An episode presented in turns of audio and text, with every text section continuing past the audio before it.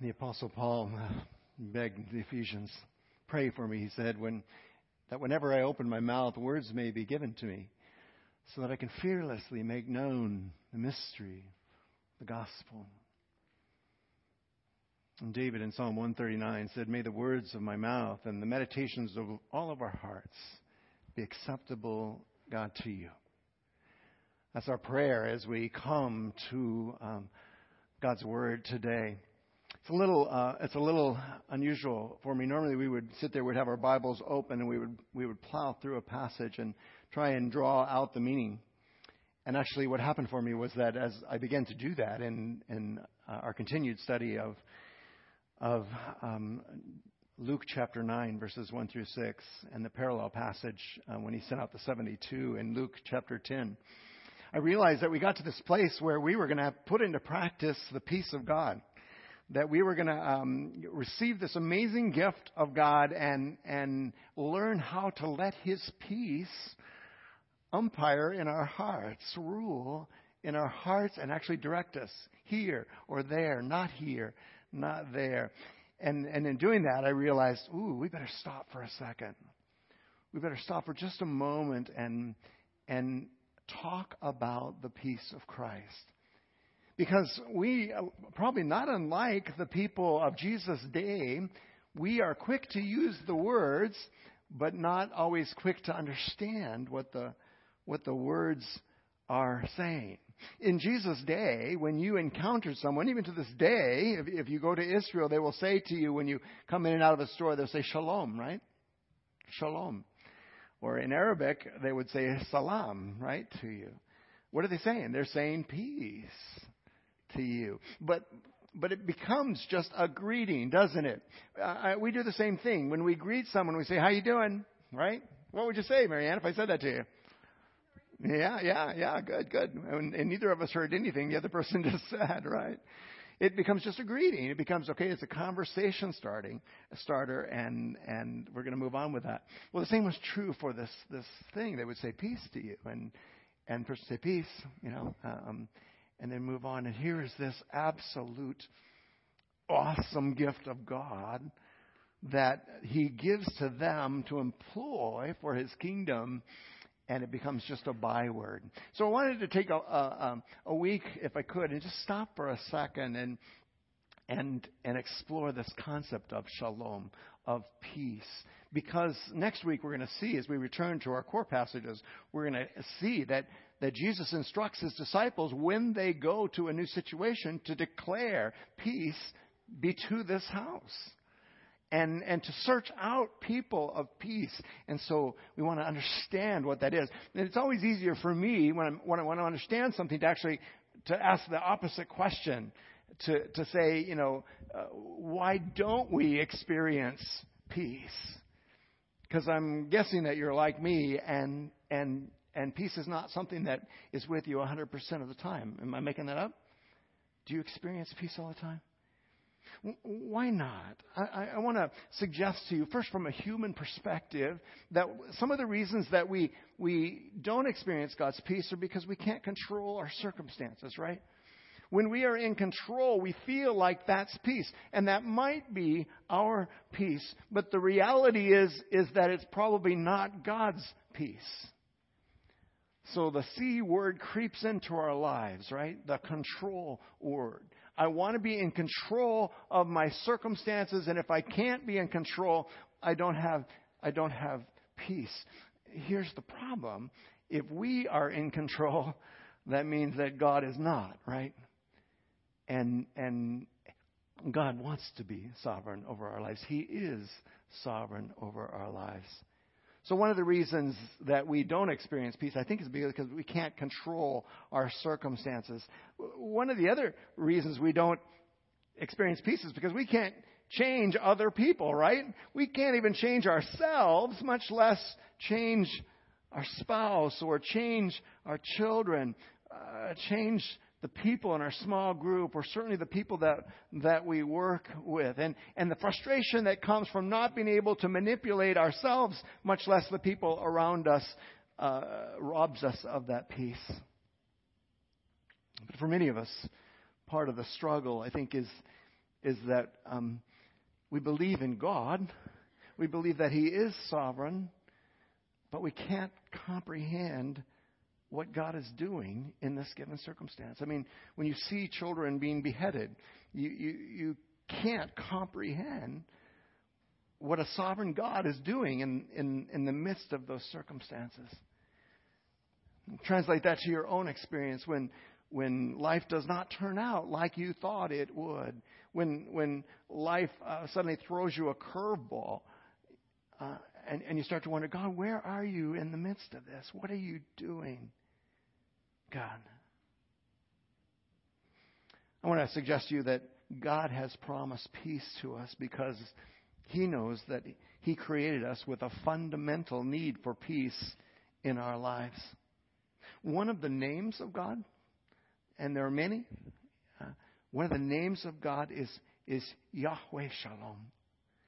Some of you uh, might have, have learned that as Jehovah Shalom because we were afraid to say that name Yahweh, but, but the name is actually Yahweh Shalom. It means the God of peace. God created us to be in relationship with Him, to live peaceful lives. Jesus, Jesus says three times in John 20 alone, peace be with you. And then in our memory verse that we saw earlier today, John 14, 27, he says, I'm, I'm leaving you a gift, peace of mind and heart. And, and the peace that I give you, he says, is not fragile like the world gives. So don't be troubled or afraid. God is offering us this peace. But what, what is the difference between His peace? Uh, my peace, he says, I give to you, not the peace that the world gives. It's an oversimplification, and I, and I apologize, but, but I think at least it's a, it's a ground floor to be able to understand this difference between the world's peace and our peace. But, but most of the time, when we say, in the world's context, when we say there's peace, what do we mean? There's not war, right? We, we, we understand that peace is, is, is the absence of conflict from the world's perspective. But what Jesus is saying is, I, I never promised you the absence of conflict, right? In fact, I promised you the opposite. I said, in this world you will have, um, all us King James people say, tribulations, right?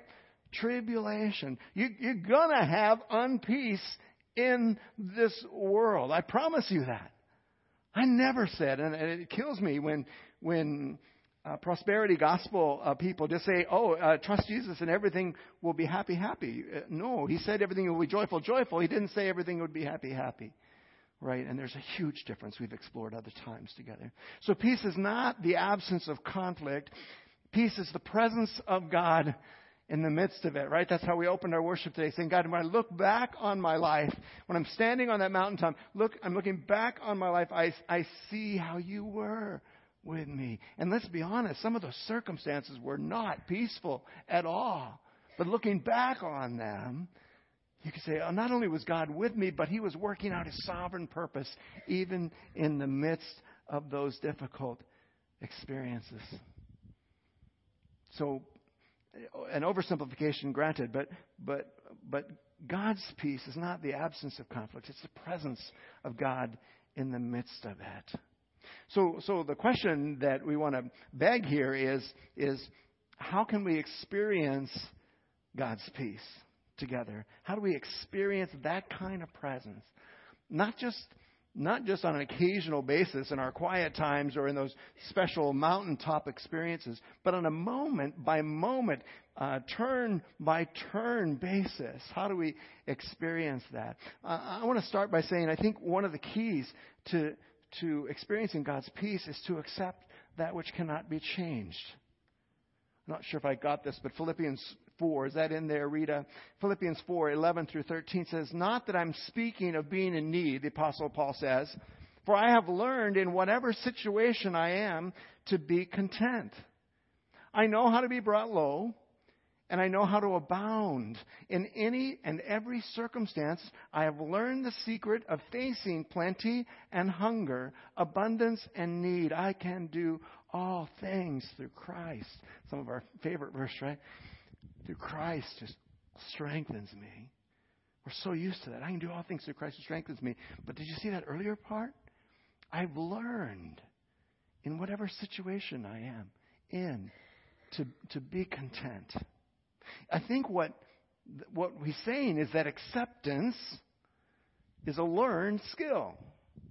Acceptance is a learned skill, right? It's, it, it's learned from being in difficult circumstances, circumstances that you cannot control the outcome. It's almost as if God is intentionally putting you in places that you cannot extract yourself so that you will learn how to trust in Him, how to accept His sovereign direction in your life. So, what is it then that robs us of peace? It's not really, beloved, this is hard. I know, and I'm speaking to myself as much as I'm speaking to you it's not, it's not really the tough times, is it?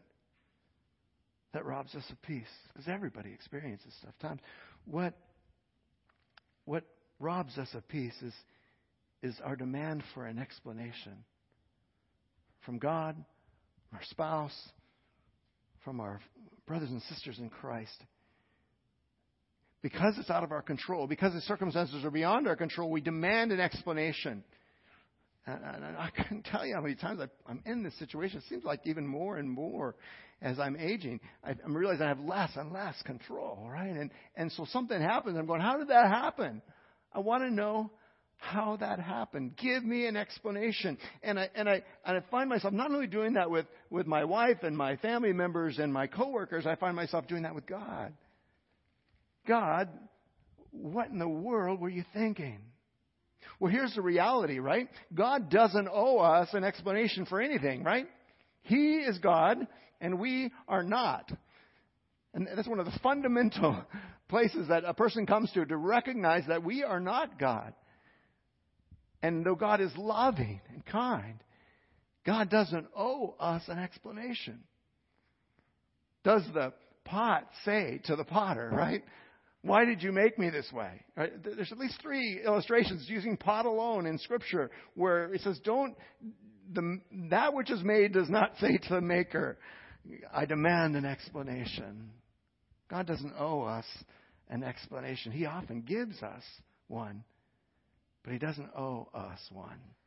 And here's here's another reality: even if He did explain it, how would I understand it? I've got a finite mind. He's got an infinite mind. He is not only um, uh, loving me and, and meeting my needs, he is, he is working in the lives of seven billion other people, right? And, and even if he tried to explain how, how my life somehow affects the life of someone else, uh, it's very doubtful that I could understand it if he, if he did explain it. And thinking about that then took me to Job. And I had to come to the reality that explanations don't really bring peace anyway, right? Oftentimes the explanation raises more questions than it answers. The issue is not an explanation at all, it's the experience. It's the experience of God's presence, dude. So many of us just went through Job uh, a, a couple of weeks ago in our in our reading through the Bible in a year, and what do we have? Like 38 chapters 38 chapters of, of people trying to explain things on God's behalf, by the way. And then God shows up. That's my favorite part.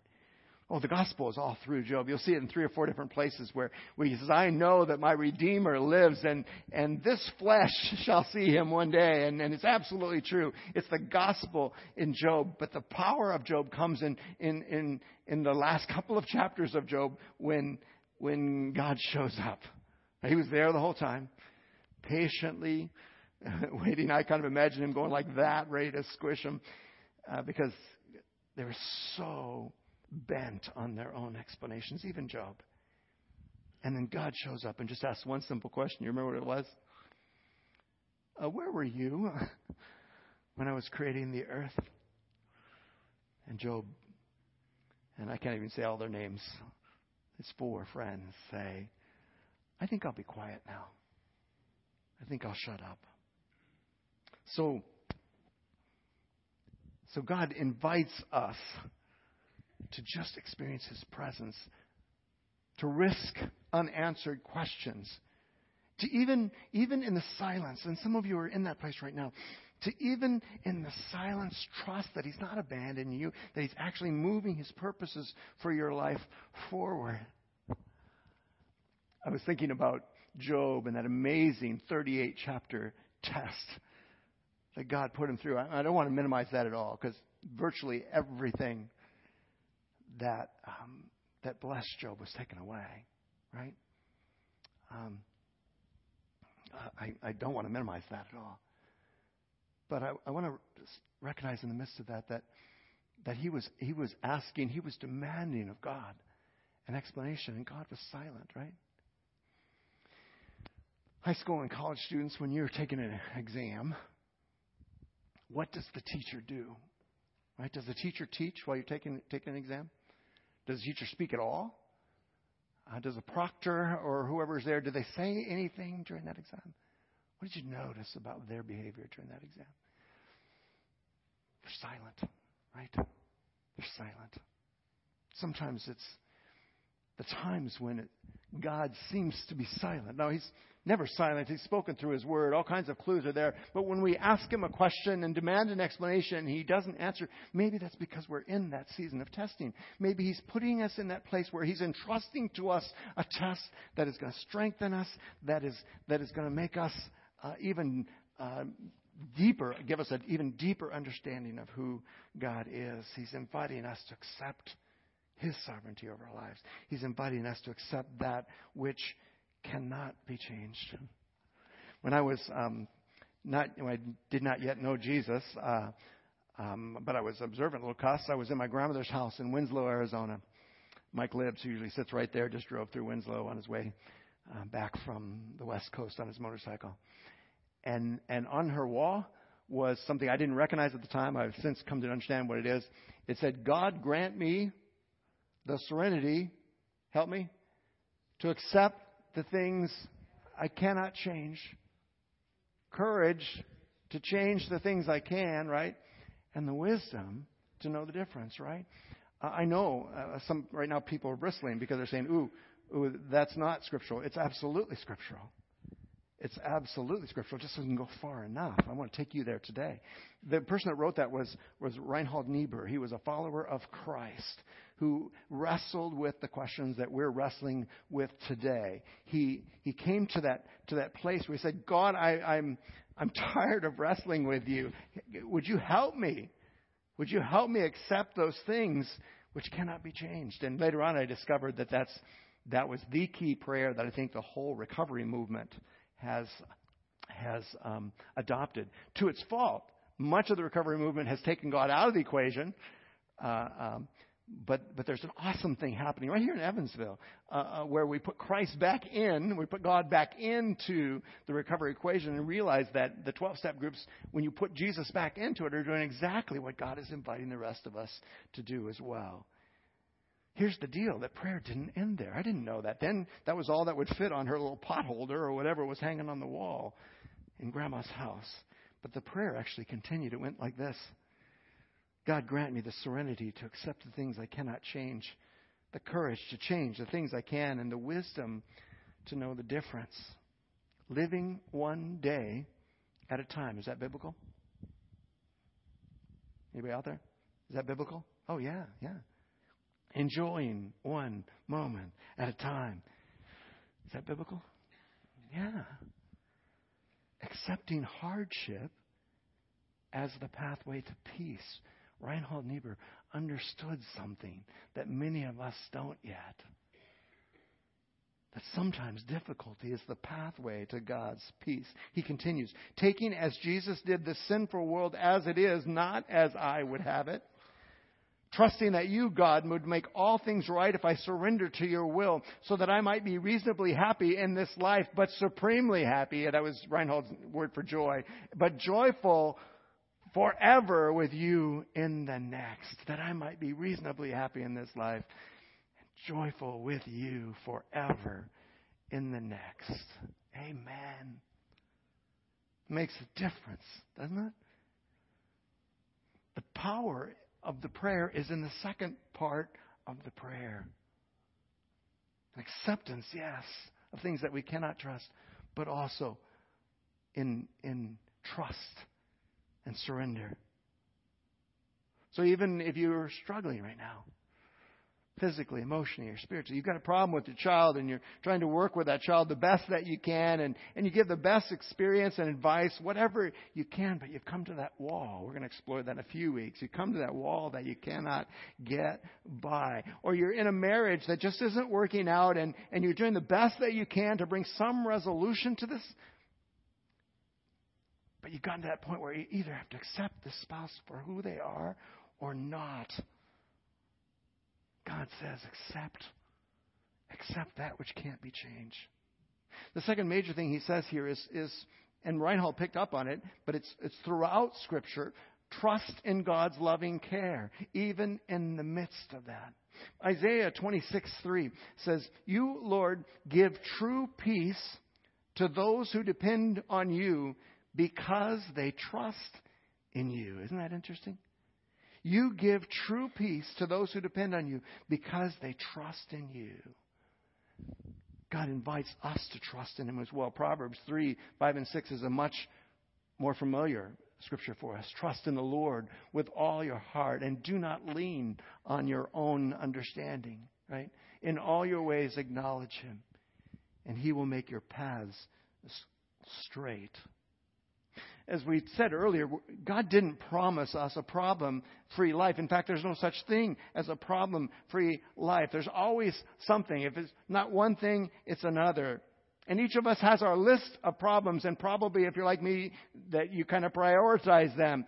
Um, uh, something changes in your life, and all of a sudden, that which was a low level problem is now right in your face. And again, some of you, I don't mean to tread on your emotions, some of you are in that situation right here.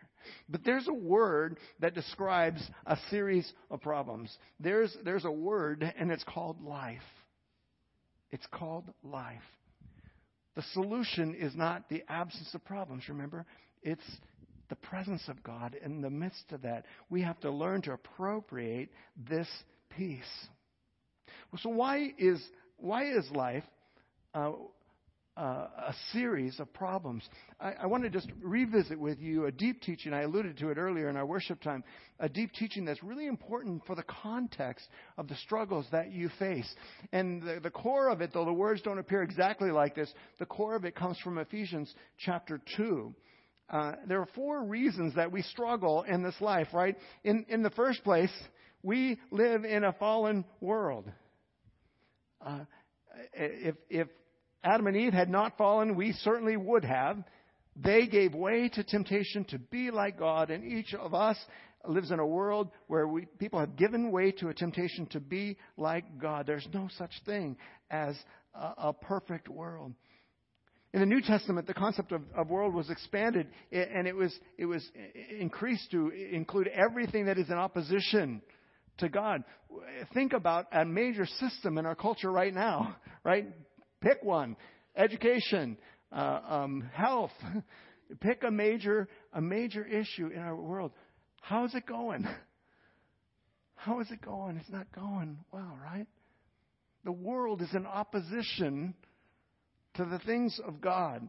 And when the, when the scripture talks about cosmos or, or, or, or world, it's recognizing that that world is opposed to the things of God. So, so we live in a fallen world, but, it, but we can take it a step further. We live in fallen flesh. Even if the world was not fallen, we have fallen, have we not? There's a 100% chance that everybody in this room has sinned, fallen short of the glory of God. I can say that with confidence. I, I, I don't want to burst anybody's bubble, um, but but the reality is, is none of us have been able to live the life that God intended for us. The question is not, do we live in a fallen world or are we fallen people? The question is, what do we do next? What do we do next? And, and the, the beauty of the gospel is that, that God invites us to take that fallenness and bring it to the foot of the cross, to, to offer it to Him. To recognize, God, I'm helpless apart from you. I cannot do this apart from you. God, I need Christ who did not sin to come into my world, to take my place, to offer his life in place of mine. So we live in a fallen world and and we have fallen flesh ourselves. But, but thirdly, there is an evil one, and you've got to come to grips with this. Ephesians 2, Paul does. There is an evil one dedicated to making you fall. Uh, it sounds like you're the center of the universe when I say that. Um, really, really, he's dedicated to the destruction of the Holy One. He's dedicated to the destruction of Christ. And here's the problem when you identify yourself with Christ, then you put yourself in that target as well. And he's dedicated to the destruction of Christ in you. I know that it's hard for some of us, and that's okay. You're you're welcome here if you're at that point where you're not where you can believe in an evil personage. You'd have to grant me that there is evil in the world. Amen. And and and you don't have to read very far in the scripture to discover that there is a there's a driver behind that evil in the world, and it is a person. His name has multiple names. One is the accuser, the devil. Another one is, is Satan or the adversary. But he's opposed to everything. He's opposed to everything that is Christ in your life. So you've got a world competing against you. You've got a, you've got a personal enemy who's competing against you. You got your own flesh that is struggling. Um, even even godly men and women uh, uh, struggle with their own flesh. The Apostle Paul, name one. Mother Teresa, they struggle with the fallenness of their own flesh. These things are working against the peace of Christ in your lives. I want to add one, though, to you. By the way, the way I remember those three is the world, the flesh, and the evil one opposed to the peace of Christ. But here's another one. We've explored this together, but let me just remind you of it again. Sometimes, sometimes the problems in your life, sometimes the pain in your life is no one's fault. Sometimes God is doing something amazing in your life. We spent six weeks a couple of years ago studying the story of the blind man. Do you remember that? How it was kind of like Job, how everyone in his life, the disciples, his parents, the religious leaders, everyone in his life was, was trying to tell him why he was blind in his life. And we got to the end of that story. Do you remember that? We got to the end of that story, and Jesus says to this person who's overwhelmed by his problems, this person who's overwhelmed by this lack of peace, this happened so that the work of God may be displayed in his life.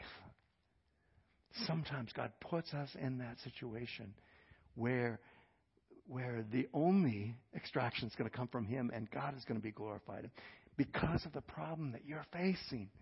I can't even look around the room because I, I know that you're facing real issues because of the problem that you're facing. God's going to do something great. He's going to glorify himself. And, and you will stand on that mountaintop and you will look back and you'll say, See what God has done. But we're not there. We're on this side of the problem. We're on this side of the peace. In Philippians 4, 6 to 7, Paul challenges us don't, don't worry about these things. Instead, he says, pray about everything. Tell God your needs. And, and don't forget to thank Him for His answers. If you do this, you will experience God's wonderful peace, which is far more wonderful than the human mind can ever understand. That's the path to peace. The peace of God, which surpasses all understanding, will guard your hearts and your mind in Christ Jesus. I wish it was that easy that we could just jump on that. I'm guessing again that you're like me. Most of us, when we face an uncontrollable situation, we just try harder, right? And, and we become more controlling, even in a spiritual sense. Oh, I'm going to have more quiet times, God. I'm going to start more Bible studies. I'm going to control the circumstances around me. I'm going to make this thing work. And what do we do? We make ourselves and we make everybody else around us miserable. The more controlling we become, the more compulsive we become, the more unhappy we become, and the more unhappy we make other people around us. But some of us are exactly the opposite. We don't try and control the situation, we just give up. We don't try anymore. We basically say, I'm done. I'm failed. I'm, I, uh, I cannot do it, or something's keeping me from doing it. I'm a victim, and I'll be a victim the rest of my life. Try to control it or we, become a victim to it. But in the midst of those situations, God speaks again. And He invites, there's another way, He said. Remember, some things are done in your life so that God may display His glory in them, so that He may display His works in them. As we saw last week, there is another response, not controlling, not giving up, and that is just graciously surrendering. Surrendering to God's sovereign, His loving control of our lives. You see, I'm wondering if the reason that we really struggle is not uh, is not because we're trying to control everything, because we are giving up. The reason we struggle is because we're wrestling with God for control of our lives. We're fighting a war with God in our in our minds. In a couple of weeks, we're going to start a new series, and I'm, I'm so excited about it. Um, we're calling it Re- Replenish. And the idea is that if our souls are parched, then it's really hard to, um, to grow in our relationship with God. In other words, our bodies, our souls, and our spirits are intimately tied together. And, and I tend to focus on the spirit uh, and, and not the body and the soul, and, and many of us tend to do that. But the invitation is going to be to bring our, and remember, our soul is our mind, our will, and our emotions. But to bring those three things to the foot of the cross as well. To not just be born again in our spirit, that part of us which relates to God, but also be made new in our minds and in our wills and in our emotions. And, and the gift of God is for us to be able to surrender that soul to Him. To surrender ourselves to Him. Romans 8 6 says, For to set the mind on the flesh is death, but to set the mind on the Spirit is life and peace. Jesus is saying, You can have life or you can have death, but you've got to bring your soul there. You've got to bring your soul to the foot of the cross as well. Because here's the reality. In, in, in, a, in a conflict with God, God is going to win every time. Not because he wants to smash you, but because he loves you and wants your best. And he will not surrender your best or his glory to anything else, any other purpose. So sometimes God brings us to that place. He brings us to our knees to force us to depend on Him, to, to prove that He's trustworthy. Sometimes God just flat out has to incapacitate us to show us who's in control, who is sovereign. And with the Apostle Paul, we, we cry out, Wretched man that I am, who will save me from this body, this soul of death? Thanks be to God for Jesus Christ. Help me. There is therefore now no condemnation for those who are in Christ.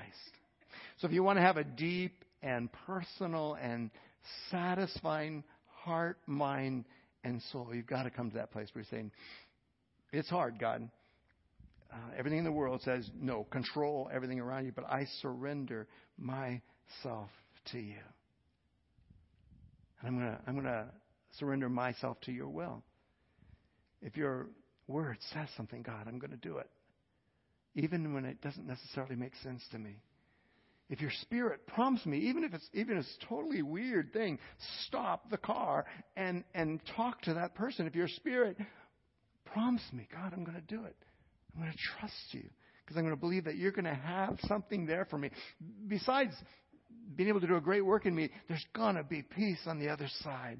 Psalm 119, 165 in the ESV says, Great peace have those who love your law. Nothing, nothing can make them stumble. So let me just ask real quick what role what role does God's peace have in your life? We're going to spend next week on this, but I just want to tease you with it for a second. Uh, Colossians 3:15 um, um, you memorized it in the NIV. It said, "Let the peace of Christ rule in your heart." Right, which is awesome. Which is uh, just awesome. But the reality is, is Colossians three fifteen um, uses a word there that, if we were playing baseball, would translate on the baseball diamond to umpire. That's slightly different, isn't it?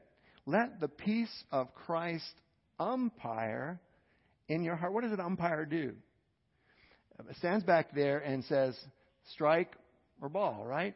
Fair or foul. It actually gives moment by moment, second by second direction for your life. Next week, we're going to go back to Luke 9 and Luke 10, and we're going to see how, how to use the peace of God to experience God's purpose for our lives.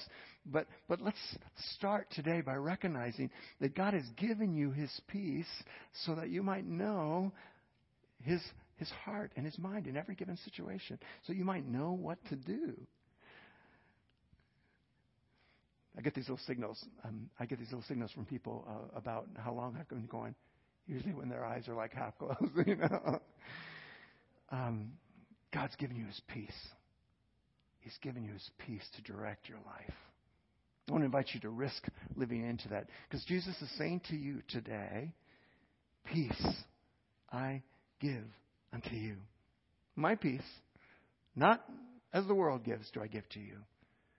but my peace I give unto you. I'm guessing when you leave this place, all those problems and all those things that you came in with will still be there. There'll be messages on your phone. Thank you for not answering them during the, during the message. There will be struggles still to pick up. That's not the question. The question is, what will you do with them? Will you embrace the hope? Will you embrace the healing? we embrace the help that is yours through the peace of Christ which He offers. Pray with me, would you? God, thank you so much that you did not abandon us. You promised us your presence, but the real practical outworking of that presence, God, is that we can know moment by moment and day by day your purpose for our lives. There is a place in our lives for the peace of Christ. And I pray, God, that you would help us understand that that you would help us come to that point where we can accept the reality of the things that we can change, that you are calling us to change, the justice issues, and the places that you want us to make a stand for the kingdom of God. But also, God, to just gently let go of those things that, that we cannot control, that we cannot change, and to entrust them to you who are sovereign. God, I pray that you deepen our ability to trust you, to put our weight down on that which we cannot see and, and, and to not lean on our own understanding, but instead to trust you in each and every situation. Holy Spirit, wash over us right now. If you've prompted us, God, if there's places in our lives where we are not experiencing your peace, would, would you right now, God, grant us the strength, the power. God, grant us the courage to release those things to you. God, we're yours. We are yours. Help us surrender. And God will give you the praise and the glory in Jesus' name. Amen.